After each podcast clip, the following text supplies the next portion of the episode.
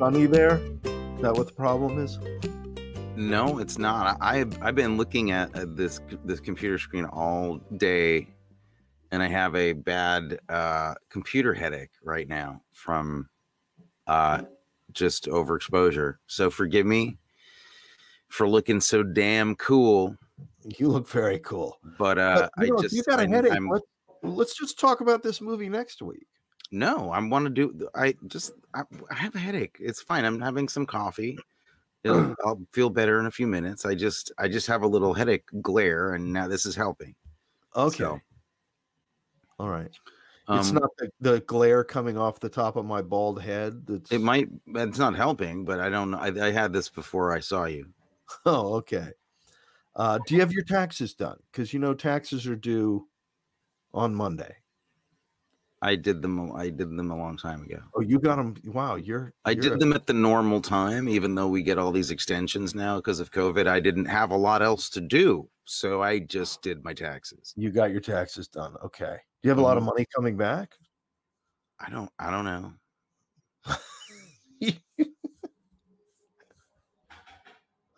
okay.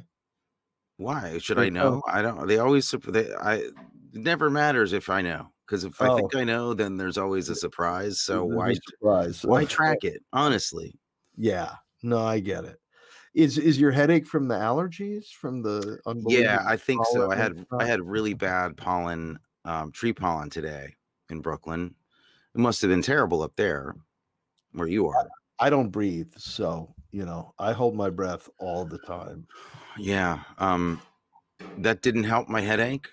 Uh, and um, but you know, I don't mean to, it's not a big deal. I'm really doing fine. It's really hard to see right now. It's hard to see uh, the the IMDb page that I had to pull up because I've been running around. I've been not running around. Forgive me. I have been sitting here in front of this uh, computer for days, and um, I'm a little. I'm a little uh, interdimensional at this point. You're you're an hamster on a wheel. How are you? What's happening in your life? Uh, I'm good. I'm getting ready, you know, for my big trip that's going to be in three weeks cross country uh, with my buddy Bruce. Uh-huh. uh, you know, this trip has been 39 years in the making. Did you know that? Because we were going to do it right after we graduated from college. And for a number of reasons, it didn't happen. And for 39 years, we've been saying, we're going to take that damn trip cross country together someday. And now we're doing it. But here's the thing it's going to be so much better than it would have been 39 years ago. And you know why? Um, I really don't. Because Krispy Kreme, you can get a free donut every day at Krispy Kreme if you show your vaccination card. So I'm going to chart a route across the country from Krispy Kreme shop to Krispy Kreme shop and just don't nut it up. Um, do you only get one free donut per Krispy Kreme store per franchise No, you can get a free donut every day. So you at could the walk- same Krispy Kreme? you could walk into the same Krispy Kreme every day with your Vax card and get a free donut. They can do this because that's how few people seem to be getting vaccinated. That's the only way the math works out. Well- particularly in the parts of the country where Krispy Kreme is very popular. They they um, I thought they were all over now, but uh, maybe they stopped. They are all over, but but I think they tend to. It, it's they, they. I think they pay very close attention to the gerrymandering of districts when they decide where they're going to open up. Right. Well, uh, we all know Mm. gerrymandering is big on. Uh, he loves donuts. He's very critical. So Yeah. Yes. these are the jokes for this evening. They don't get any better. That's what we've got. Well, they're better than the movie. well, let's ease into this a tiny bit Uh, yeah. because I, I don't know that there's ultimately a lot to say about this film. I a would whole, rather. a whole lot. Yeah, I'd rather talk about whatever episode of Star Trek it was that Clint Howard starred in than talk about this movie. Yeah, I mean, I think it's interesting. Speaking of Star Trek, that like, for instance, the editor of this movie edited like five Star Trek movies, and this. Really? Yeah. Really? Okay. It's. I think strange, it's also uh, interesting that the cinematographer of this movie shot Billy Jack. that I noticed that was also very strange. strange, Yeah. weird uh, group of people. So All- anyway, we'll we'll postpone things I would talking about it. But Talk about. I would I would love to uh, briefly just mention uh, a show that I am liking that I know you like. Uh, the the Mare of Easttown. I finally caught up with that. I don't know if we've discussed this on the show or not. I know you have. I don't think I've said how damn good I think it is. It's damn It's good. I'm one episode behind. I've only seen three episodes now, and I'm I'm waiting to to watch episode four. Uh, but yeah, I am loving it, and uh, just r- really crazy about her in it. Great performance. Yeah. Fantastic. Kate Winslet is just really throwing it down. Um so that's that's good. And then and then we come to first Monday in October. Then you've got this. Yeah, I'm really surprised that I uh, was uh, like pushing seeing this movie. I I, I don't because I saw it uh, when I was a kid, and I something about it I really liked, and I I can't for the life of me figure out what it was. I know what it was, but we'll get to it. Um, we'll get to that. Uh, but I, I would like to say that that you're pushing for this movie and us watching it hmm more than makes up for my having put us through the 27 dresses ordeal. I am Okay. redeemed. Yeah. Okay. Okay. I'll give you that. I will.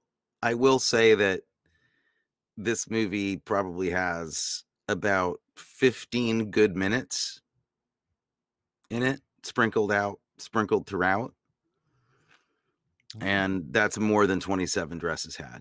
you'll have to point those those minutes out to me because to my mind the the 15 good minutes of this movie when it was in the theater would have been if I'd gotten there really early and was eating my popcorn. Okay. It's, yeah. Well, I'll point them out to you. We're not going to disagree too much, man. I I don't know what it was. I really don't know why. I think uh I don't know what it was. I I know I was a fan of the uh, director, and I, I still am a big fan of a couple of movies he made. He made one of my favorite movies of all time, uh, called uh, "The Horse's Mouth" Uh-huh. with Alec Guinness. Um, it's an older movie. It's like from the '60s, and, and he made a great movie called Hopscotch with Walter Matthau also, and Right. he, he made this right after. I'm I'm not. I don't really feel like blaming Ronald Neame, so I think that he did some some nice things, but Maybe you were just still in the afterglow of hopscotch when you saw this movie. it's possible. It's possible.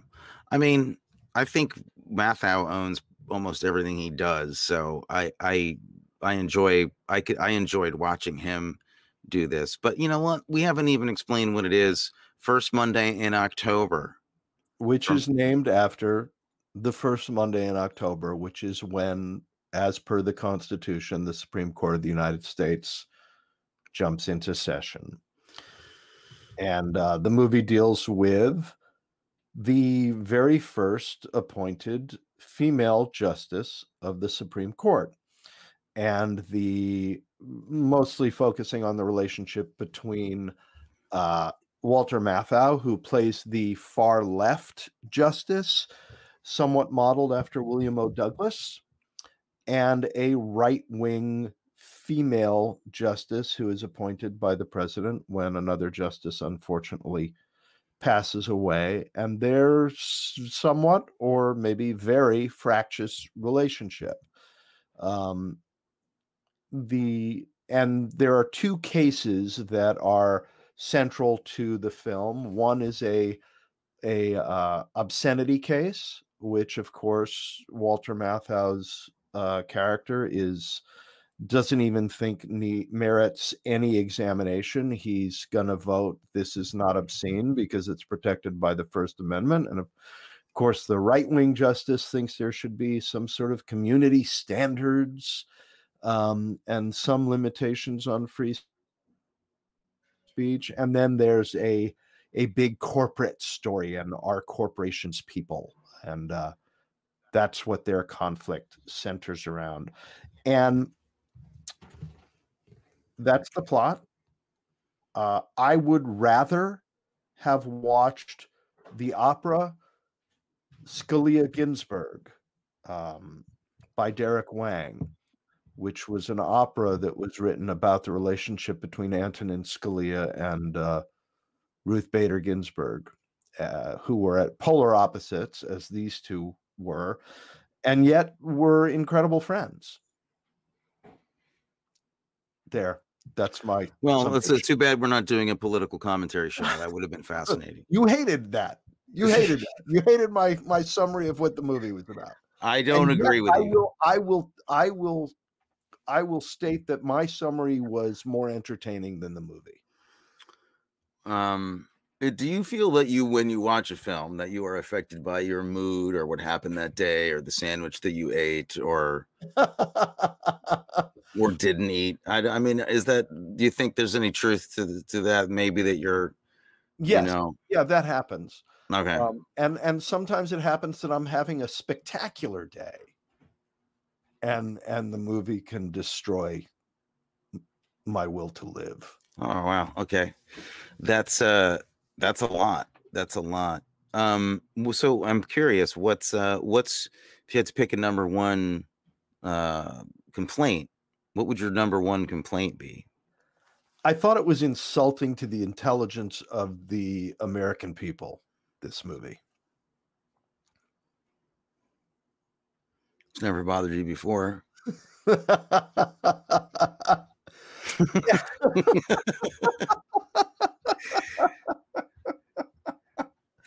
yeah, uh, th- this is true. you got me. Oh, you got me. And the show comes alive. Finally. Um, yes, but here's a movie that ostensibly is about, even though it's a comedy, it's ostensibly addressing some real issues through a comedy and yet the they are handled so clumsily and on such a a, a first grade level um uh, uh, you know there was nothing um sophisticated or or nuanced about the the handling of the arguments between these two people who are supposed to be incredibly intelligent. Right. Right. Yeah, I agree that that their arguments were mm. like the arguments of kinder it was like watching kindergartners bicker. Which which is a little surprising. Oh, I guess I was kind of surprised, you know, coming from Jerome Lawrence and Robert Robert E. Lee, the writer, not the not the horrible person. Right. He may have been a horrible person. Again, I don't know. I never. I think him. Jerome Robbins would have done a better script than than than this. I know, but I mean, the guy they, didn't these these folks wrote "Inherit the Wind," yes. Yeah, which is what is surprising. That's what I'm saying. I mean, that's what it's like. The, the, they wrote that's arguably you know one of the most famous you know court play ever written. I mean it's up there with 12 angry men or or uh, i don't even know what. Yeah. Scent scent of a lady. What was that? That wasn't a play. Um nor was it a movie scent no, of a lady. No. i think scent uh, of a lady may have been the name of the uh, pornographic film that they're examining in this movie that could be. It could be. I could have been mistaken about that. Um, yeah. So that was kind of surprising. It was. It was really, really, uh, you know, uh, juvenile. The whole that whole part of it. And I, I don't know anything about the law or about the Supreme Court. I know you know a lot more than me. So it must have been super frustrating. I feel I like argued, I argued in front of the Supreme Court once. Uh, I have nothing to say other than I'm deeply impressed. Yeah, when when I was getting ready to go to law school, a friend of mine and I were visiting Washington, and we went down to the Supreme Court, and we had an argument on the front steps, just so that we could say that we argued before the Supreme Court. Right. Yeah. Right. There you go. I uh, I, I did I did yes. All respect to to um, Jill Clayburgh she's done some incredible work. I don't know your what your your old friend Jill Clayburgh. My old friend Jill Clayburgh, who gave me a, a minor concussion. Um, okay, stories. stories, yeah. Uh, when we this were this was shooting, scent of a lady. You were shooting scent of a lady. we were shooting. No, we yeah, close. We were shooting an unmarried woman, which also could have been the title of the pornographic movie in this uh, that sure. the Supreme Court is examining and uh, I uh, I played the daughter's boyfriend in that movie, who gets uh, uh, Jill Clayburgh comes home after a very bad first date after her marriage has fallen apart. Uh, she goes on a date with the wonderful actor actor Andrew Duncan, and it ends badly. And she comes home early to find her daughter making out with her boyfriend in the bedroom, and she flips out and kicks me out of the apartment. And in in one take uh, I got my head slammed in the apartment door, and it was one of those Manhattan, you know, those oh. Upper East Side heavy, yeah, metal, the ones that were designed doors. to withstand a nuclear blast, the tuck and yeah. roll door, yeah, yeah, and uh, wow. Uh, did so, you need stitches? Were you? Like, I didn't need bleeding? stitches. I wasn't cut, but we did need to. We did need to take a break for about ten or fifteen minutes, okay. so that I could sort of get my wits back about me again. Was she appropriately apologetic? I would imagine she was apologetic. Uh, I'll say yes. Wow. Okay. Um, uh, but uh, it was uh, uh, that that's my my my Jill Clayburgh story. That was the extent of my interaction with her. Was that that scene? So you what got most, beat, you got rolled by by Jill Clayburgh. She beat you senseless. Yeah. Um. Okay. Uh. Well, I I always thought she was a, a good actor. I don't. I I I didn't feel like she was uh in in this performance. I don't know what was going on there. She I don't seemed... think she had a script to work with. I don't know what was going on in that Senate confirmation scene. I don't know how that was directed. There was this weird thing of looking down every time she wasn't answering a question. And I don't know if that was supposed to be that she was looking at her notes. There's a reference to Billy Jack which you're right but we never saw the notes so it just it, it, was this very awkward scene that i didn't understand at all what was going on in that scene and i i felt like the movie didn't start till about 20 minutes 25 minutes into the movie I see we're opposite there. I thought it stopped 15 minutes in and didn't start and never started. And never started. Okay. I thought the setup was fine. I was along for it before it started trying to be important about what it was saying about the law and about getting along and you know the the two sides balancing each other out. Um, I was on board. I thought, well, this this I was like, this feels like this the slow burn setup to a ridiculous comedy where they're going to be at each other's throats. And I thought, okay, this could be, you know, we could going be going into Adam's rib territory or something, you know, and we we we we weren't, and it and didn't. We, didn't. Um, can you answer a, a couple of questions for me? There is uh, the central issue in one of the cases is this pornographic obscene film and there's a sequence when the justices have to go in and watch the movie. Yeah. And that scene could have, should have been very funny. And it wasn't. And also, it was awkward and uncomfortable because they showed like either make it funny or make it serious but they they showed us some of the pornographic movie in in these gratuitous images that didn't fit with the rest of the film. unless they were trying to make a serious movie addressing this issue, which they clearly weren't. It's funny. You're describing the only scene I liked. Me too. I don't know why. But so there's that, those weird images, and then this scene where Jill Clayburgh is in the shower and obviously completely naked in the shower. It's shot through a frosted glass and she's naked and then there's a knock at the door and she comes out of the shower in and puts a robe on but she's walking n- uh, naked away from the shower and, and I, I don't know why we need why that was in there it was Oh, so I know why. Out I of- think. kilter with the rest of the movie I know why. I think it's because we're supposed to kind of believe that there's a burgeoning romance, and they forgot to put any romance in the movie at all. okay So yeah, they were like, "Could you just get naked and walk down the hallway?" Because that would seem like maybe it's romantic.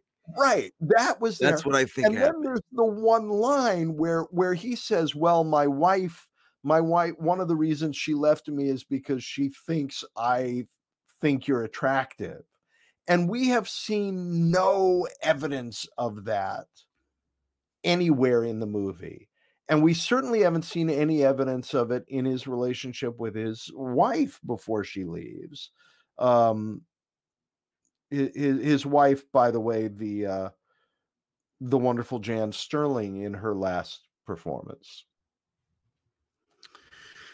Um, I I- you know, I I could have watched uh Matthau and Barnard Hughes for for like an hour. That was great.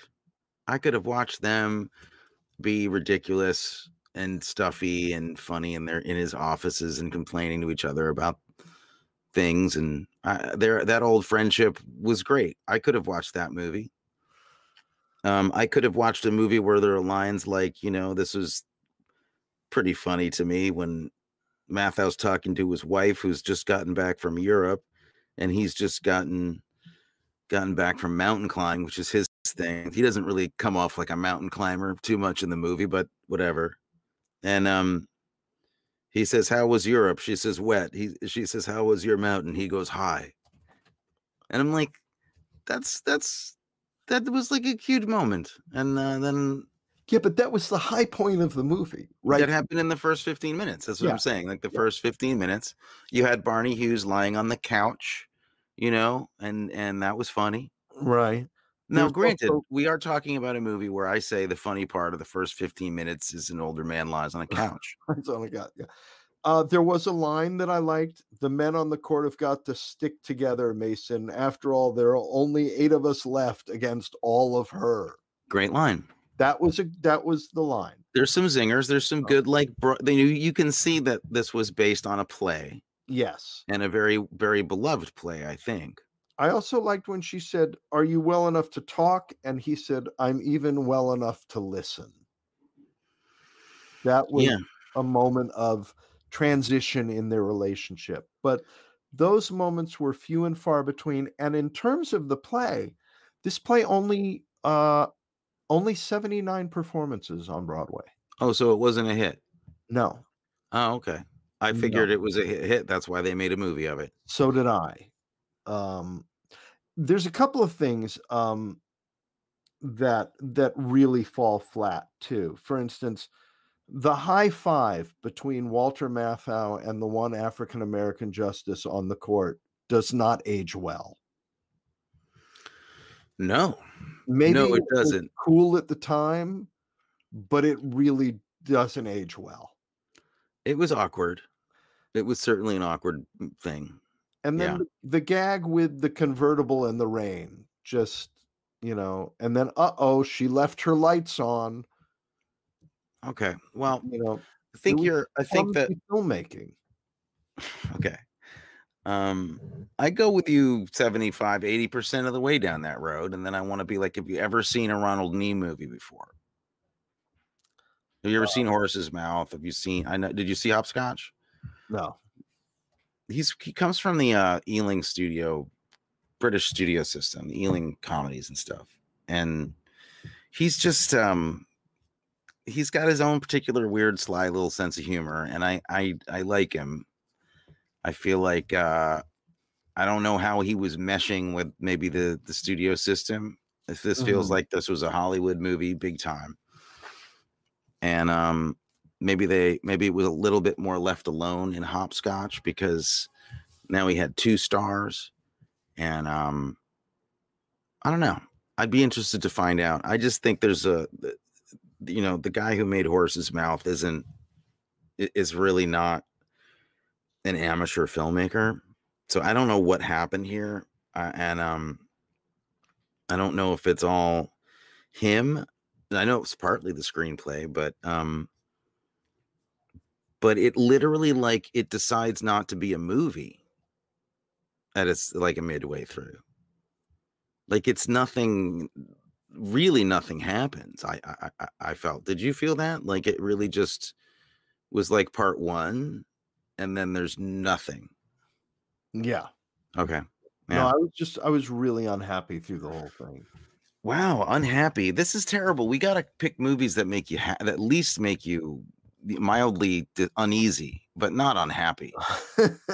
Well, we've got a movie next week that's going to cheer me up no end because Ye- we- okay we'll, we'll well. get to it. But you know, it does involve people getting eaten, so you know that How always did- puts a smile on my face. Yeah. How did uh how did you watch this movie? Did you watch it on television or on your computer or your cell This phone movie, I, I always watch them on my computer with headphones on? with headphones on. Yeah, Yeah. Um that bad? I shouldn't be doing. oh, I'm just curious. Just curious. It's something to talk about. Clearly the movie isn't inspiring. We're not going to be able to much talk about the conversation. Yeah, I mean, you know, math wanna- we can get into what kinds of headphones I'm wearing and what are- what kind are you wearing? Um, what kind are they? They are there's some really nice headphones that dad gave me. Um, I don't know, they have an M on the side.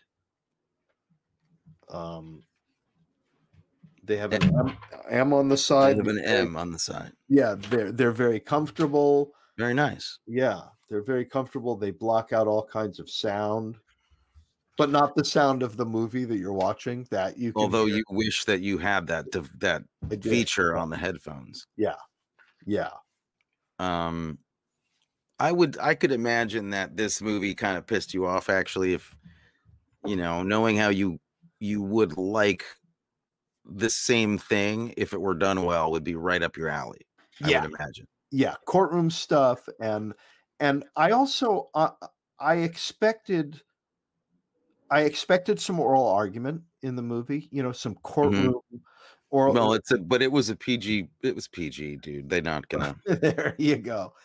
And we do, we do get one oral argument in in the film and it's um and it's a joke. I mean the, the, the it was not dramatic. It's uh, uh, i have that i have done not in front of the united states supreme court but i've done a couple of oral arguments in federal court. I argued uh, in front of the highest court in the state of new york once and that those are exciting those can be very exciting events and and and people are are sharp and at their at their best and they're witty during them. Um uh i mean the the the the judges who i was in front of just destroyed me a couple of times and and had fun doing it um I actually, when I was, I don't know if I ever told you this story, but when I was about to start my argument in front of the Court of Appeals i- in up in Albany, and it's a uh, a seven judge bench, right? So you're up there in front of seven judges, and I'm terrified. It's my first time arguing there, only time arguing there, and I'm just about to start my argument, and Judge Wachtler, who who later was indicted um but uh the chief judge i'm just about to start my argument and he holds up his hand and he says excuse me counselor can you hold on for one moment please? And then he goes come in come in everybody every, everybody come in. And i turn around and it's this huge ceremonial courtroom and about 150 kids start filing in from a, a high school civics class. And the minute they start walking into the classroom i realize i am completely screwed because these judges are now going to put on a show right for the kids of how exciting it can be to be in a courtroom. And the way they decided to put on the show was by eviscerating me in front of them. Oh, nice. Minutes. Nice. To show what they could do. To show what they could do. So I when the kids finally sit down, I start my statement, which is just to say, Mr. Chief Just Mr. Chief Judge, may it please the court. My name is, and that's as far as I got. I didn't even get my name out before they started shooting questions at me. And it's about 15 minutes of that. I finish, I sit down, and then the old guy opposing me, who I'd never met, stands up, and Judge Wachtler looks at me and he says, Bernie, it's good to see you again. and I thought, okay, well, my life is now over. That's fantastic. Yeah.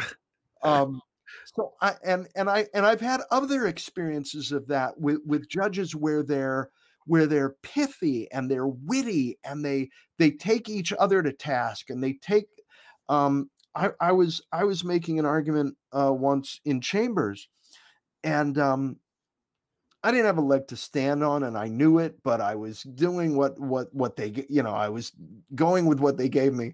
And this old judge holds up his hand. He says, Counselor, hold, hold on just for one moment. He says, Let me ask you a question. If the law were a religion, where would we be right now? And I said, uh, in church, Your Honor. And he says, That's right. And if we were in church and he put, turns around and he pulls one of the case books off the, the wall behind him and he says, What would this be? And I'm like, uh, That would be the Bible, Your Honor. And he says, That's right. And he opens it up and finds what he's looking for. And he says, and the Bible says, and he starts reading me about sanctions against attorneys who are making baseless arguments in court and just destroys me. And now, granted, the audience might not know all this law, but there's a way to write this stuff and teach people and bring them along and bring that eh, the excitement and tension of what those what those events can really be like and bring it alive for people. And i feel like as as filmmakers and storytellers particularly dealing with something like the supreme court we we've got an obligation to make this stuff educational and interesting to get people excited about the these these issues and and what these institutions mean and this movie utterly failed in doing that. Mm-hmm. i would say I, I the only thing i disagree with is the obligation but other than that well opportunity then. Okay. Okay. I mean i i think i'd say that I'd be interested in whatever their viewpoint was. It's just that they didn't seem to have a lot of feeling about it one way or another. And maybe that's because Ronald Neame is British and um, doesn't have a feel or any sentimentality at all about like the U.S. government and how it runs and the history uh-huh. of the the hallowed halls of justice here or whatever. Um, but yeah, it just didn't come through. I mean, for me, the thing that I was kind of um unimpressed by was the was the the the depiction of the right and left and the the the conversation itself that they were having and the depiction of like uh, ha, I thought this when it came out was an, a, a, a mature movie for adults and it turns out it's literally like Three's Company like it, it, the level of of maturity is with with this woman entering the halls of justice for the first time was not handled nearly uh, with the kind of maturity I, I thought it was. And uh, I, I don't know why i liked this movie when i was younger. It makes no sense at all. It concerns me. Uh, i have no justification for it. Maybe it was the shower scene. Well uh okay. You got me dead to rights it just blew my mind. This whole that shower scene.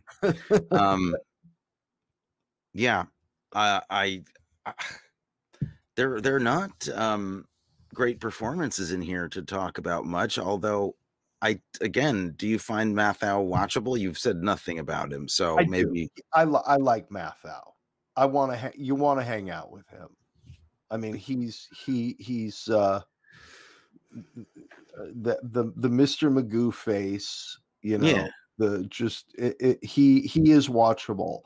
I'll also say there was one of the justices, um, Lew Palter, who's one of those faces that you just recognize from a million a million shows. Uh, I, I loved seeing him. He has nothing to do. uh-huh. Um, James Stephens from the Paper Chase, basically playing Yeah. the same role. What what was Yeah. going on there? I don't know. He did a nice job. Um, I liked him. did a nice job. Thankless, a nice job in a in a thankless role. Um, Yeah. Yeah. Yeah. Thankless. True. Didn't go any nothing. It didn't go any nowhere. Didn't happen. Didn't happen. No. Um, and uh, the yeah, uh, and and and and I have no good stories about any of the people in this movie, other than my head getting slammed in the door. Right.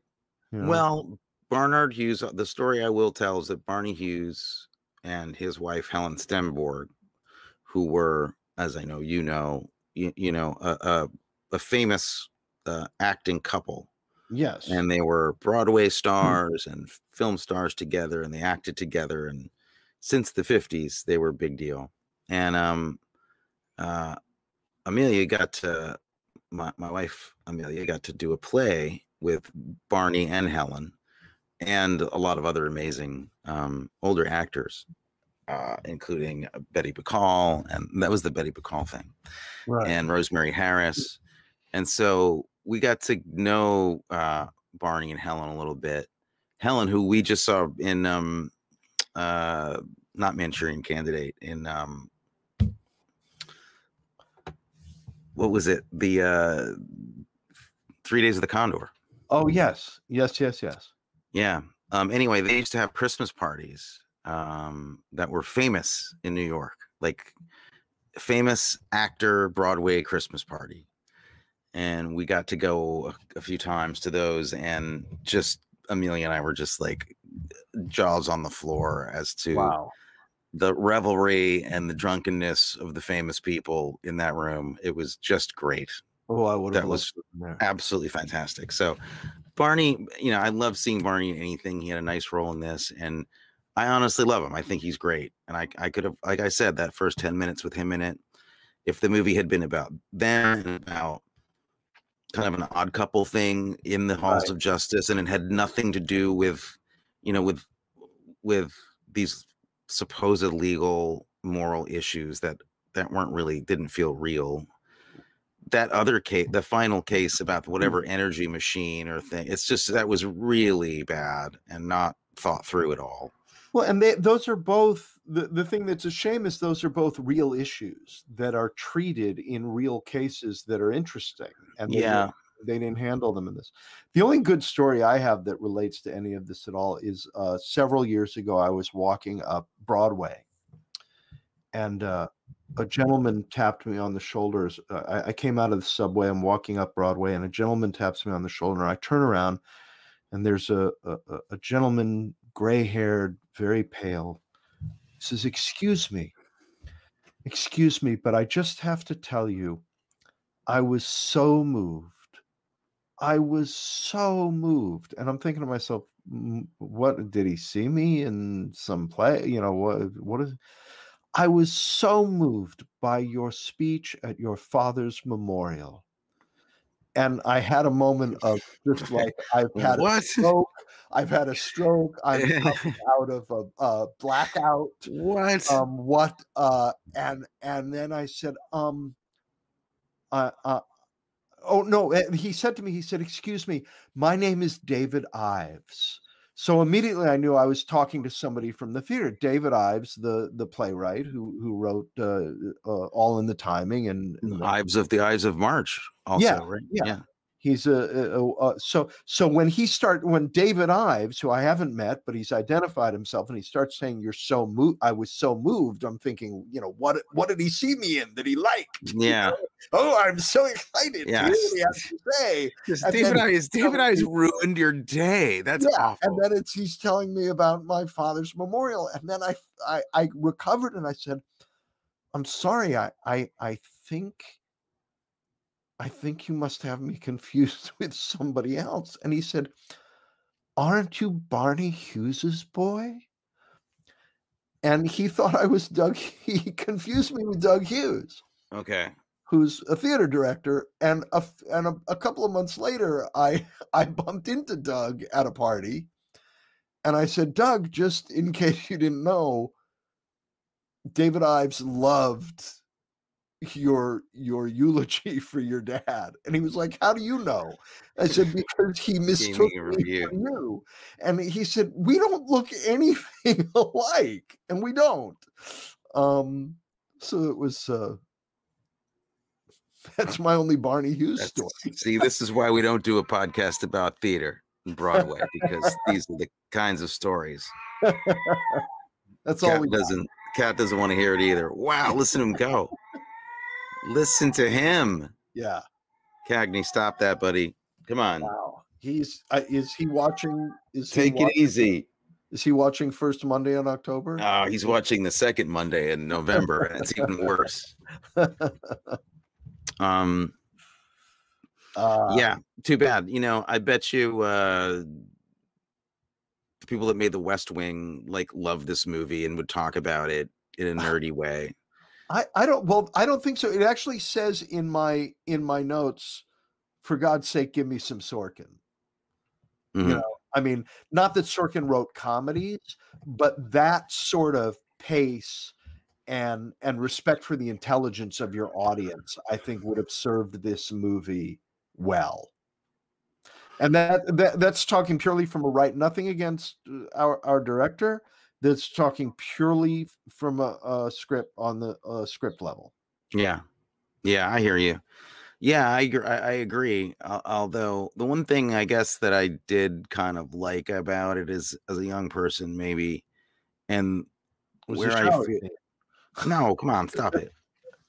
Come on. Um, uh, is is this kind of weird idea that I think it was the first, you know, movie where I where I saw a shower scene. No. You're you, you just want me to suffer so much right now. I think sh- depicting um a judge, for instance, a Supreme Court judge like that, um, has has merit because they're human in the film. He's human. They're both human beings, and I think there was something valid about making a movie um, where the point wouldn't you know I, I'm I'm remaking the movie in my head, but I could say like take parts of this and those parts worked because I feel like I would have sat through a movie that was really more just about them them bickering. So something was right. Something felt good. I liked their chemistry. I thought they she was better when he was in the room.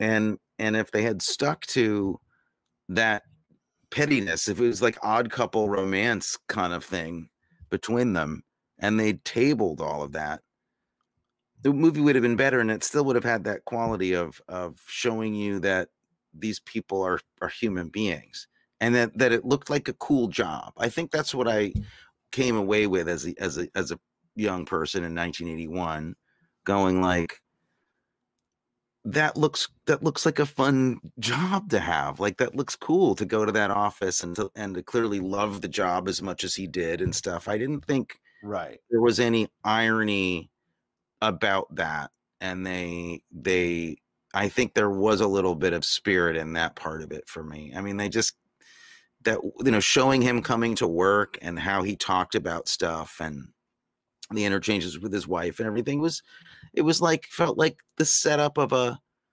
uh, of almost like an Elaine May comedy Right. and then it Well, I think decided really not to be a comedy I think you've touched on something really powerful though, because the, the movie ultimately the the only moment where I found myself truly moved was when she says she's going to quit and he won't let her Mhm. even though they disagree on everything. right. And that's where the movie tapped into something that is true and real about the court. And if you listen to some of these interviews with Scalia and and uh, Ruth Bader Ginsburg, she talks about reading. uh, she talks about this one particular I- instance where he showed her his dissent in a case where she was writing the majority opinion before she had finished writing the majority opinion and he gave her his dissent so that she could write her majority opinion better you know and the, the idea that these people even when they disagreed see themselves as part of a system that upholds the way things that, that will make things better that because Yeah. we disagree honestly and we really argue it out we will make our arguments and the system better Yeah. uh, but I just I just kept being disappointed that they didn't illustrate that more I- yeah. effectively and more clearly. I agree. I think I just think I, it was I finally kind of figured out why as a kid what it was about it that appealed to me as a young person. The law, the legal stuff was probably not something I was paying as much attention to as you know the dynamic between these judges and how despite the fact that they might disagree you watch them having to work together and have a sandwich together and like look out for each other in this way like they're all on the same team even though they they fighting about stuff. I don't know for sure that that's what it's like but in that kind of weird howard hawks way it kind of it kind of just made me a little bit um you know on team supreme court. Like i i i want to hang out with these these folks i would want to see more about it based on this movie and um so anyway that's the only thing i can say in support of it but i think it is a completely missed opportunity but based on where they wanted to go with the script Yeah. um it really it really is because those cases are not described well and they come out of nowhere particularly that one about the e- the engine and the free energy and stuff it's really um it's just really poorly conceived which i was surprised at uh, frankly i just i don't know why i thought that these two you know broadway playwrights could would necessarily write a great screenplay because it doesn't always follow but it was just weak in the way that i thought the Scopes Monkey Trial play was not weak at all, right? Yeah. Unless I'm misremembering, is that play? Does that play? Is that like I, league? I'd have to go back and and look at stuff again to Which to- you're not going to do. Clearly, the way you said that just no I, I we could put we could put inherit the wind on uh on our We- watch list. we I think we need to pivot to a place that's going to be better for us. Oh, we're This- going. Oh, we oh we're pivoting. But We're gonna- eventually, at some point, we could watch Inherit the Wind. I wouldn't mind. I mean, I'd be curious to see uh, that again. But next week, we're watching something different. Uh, why don't you tell? Uh, well, why don't you tell mom what we're what we're going to watch? Mom, next week we're going to watch, and, and she's going to be very excited about this because she's a big fan of wolves. Right. We're going to watch Wolfen with I'm Albert, I'm on board. Albert Finney, Diane Venora, Gregory Hines, Thomas Noonan, and Edward James Olmos. Back in the wheelhouse. Back in our wheelhouse. Fun, fun Mayhem, movies. mayhem, grindhouse. blood, people being eaten. Yeah. It's what you need in a pandemic. You don't need Yeah. these highfalutin erudite comedies, these bourgeois comedies. It's very strange to me that James Murtaugh is not in this movie. Maybe we should have him on as a guest anyway, as our resident wolf expert. I think uh we're gonna put him in this movie. He's gonna be in our cut. okay.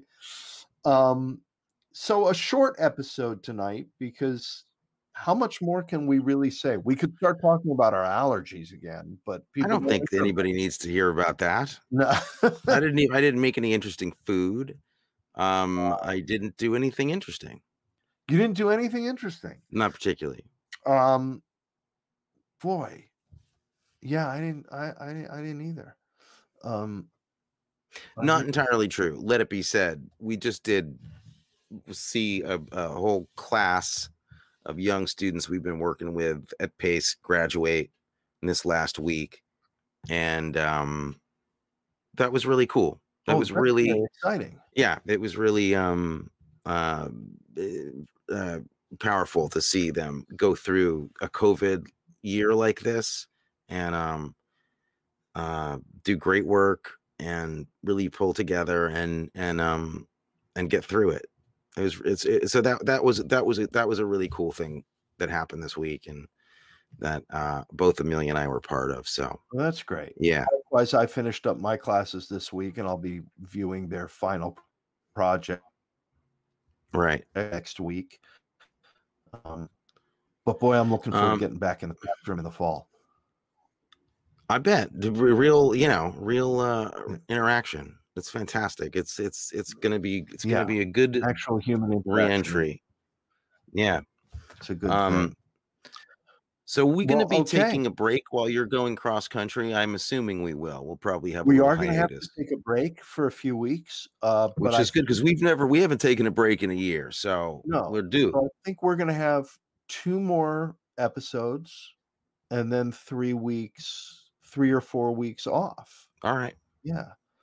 all right. Uh, so we'll but take like next week Wolfen, and then um, something else the week after that, which will be revealed. we won't tell you what it is yet. You don't know. We don't even know. We don't even know. All right. Uh, Fantastic. and I'll see you tomorrow night. We have yeah. Uh, the, the day after tomorrow night. Right. Yes. Yes, because today is Wednesday. That's correct. All right. okay. All right, wonderful, man. Have Talk a good to one. you soon. You too, bye. Good night. You've been listening to the Arkin Brothers talk about movies. That's my brother Matthew Arkin And that's my brother, Anthony Arkin. And we are interesting, irreverent, and irrelevant, but you can follow us on Instagram anyway. You can also subscribe to our newsletter and check out our merch. and you can do it all on our website. Just follow the link on your podcast app. Or if you really want to stalk us, head over to arkinbros.com. You'll learn more about us than anyone would ever want to know.